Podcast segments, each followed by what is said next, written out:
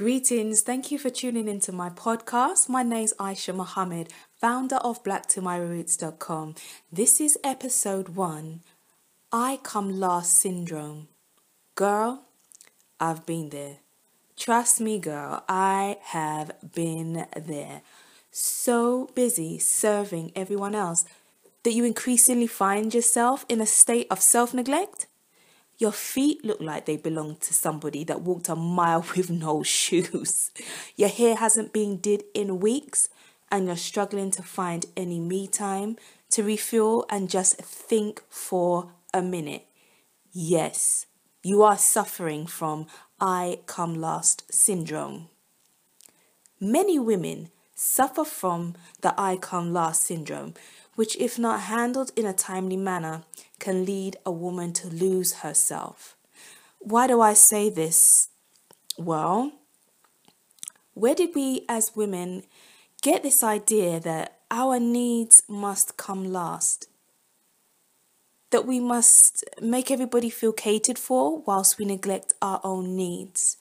Have you ever thought about where that comes from? I mean, we watch generations of women in our families and communities do this, and they're given the title of strong woman, despite their self neglect playing a factor in them developing health issues and practicing destructive coping mechanisms like overeating, shopping addictions, drinking excessively, or exercising one's sexual prowess to every Dick, Tom, and Harry. The driving force behind this desire to please and sacrifice oneself is the desire to be needed, appreciated, and yes, you guessed it, loved. We witness these strong women in many cases burn out and in others experience total meltdown. What does this idea of I put everybody first and I come last teach us as women. That we as women have bought into the idea that we're not worthy, worthy of being number one priority in our lives, next to God, worthy of being loved. This is what I think.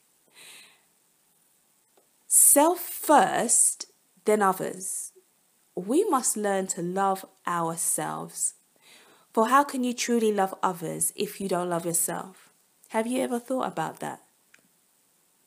Can you constantly give your time to others and have none for yourself? Mm.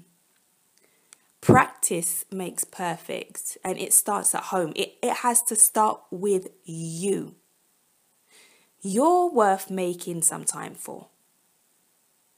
You must fight for it, despite how busy you may be. We always are busy. Despite how many people you may be responsible for as a woman, remember you matter, we matter, women matter.